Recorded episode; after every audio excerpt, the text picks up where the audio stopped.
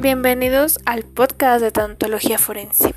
Mi nombre es Lourdes Monserrat Gastelao Espinosa. Soy de la carrera de Criminología y Criminalística y estoy cursando el tercer semestre. En este podcast hablaremos sobre la importancia de la tanatología en la actualidad y en la pandemia. Pero para ello nos introduciremos en lo que es la tanatología.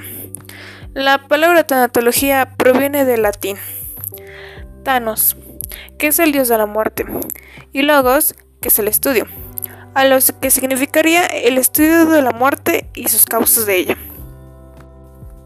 El concepto de vida. Conjunto de funciones y fenómenos propios de los seres orgánicos. Concepto de muerte. Es la abolición o cesación de la vida por abolición de funciones vitales.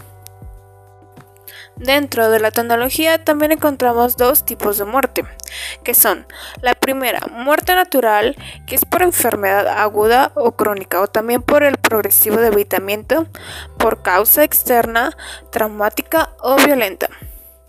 Número 2. Muerte violenta.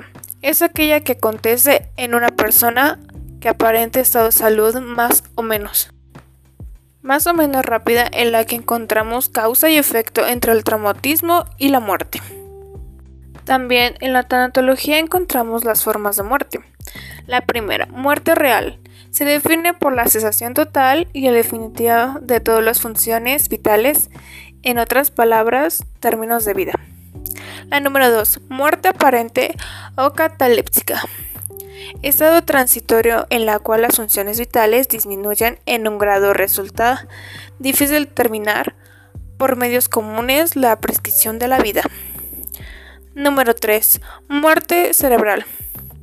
Es un estado de lesión o de deterioro tan intenso del sistema nervioso central que hace imposible la continuación de la vida en forma automática.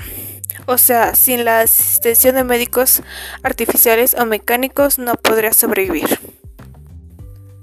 Número 4. Muerte súbita. Es la que acontece en una persona con un estado de salud aparentemente bueno, de una manera más o menos brusca e inesperada y que generalmente se deriva a padecimientos cardíacos vasculares. Número 5. Muerte por inhibilación. Ocurre de manera instantánea debido a la brusca suspensión de funciones nerviosas ocasionadas por una excitación intensa de naturaleza neurológica y con una desproporción de causa o efecto. Bueno, como os he explicado brevemente sobre lo que es la tanatología, su concepto y las cosas que contiene, Ahora hablaremos sobre la importancia que tiene la tanatología forense en la actualidad y en esta pandemia.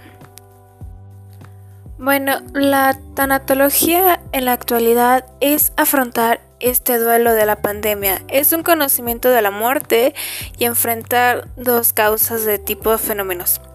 Está relacionado con la muerte y una pérdida de un ser querido, que es un sufrimiento psicológico que impacta tanto a las personas que los pierden. Por ello es vital tener comunicación con los familiares afectados por el hecho doloso y que en este que el médico legal logre un excelente diagnóstico para comunicarles a la familia la inteligencia muerte.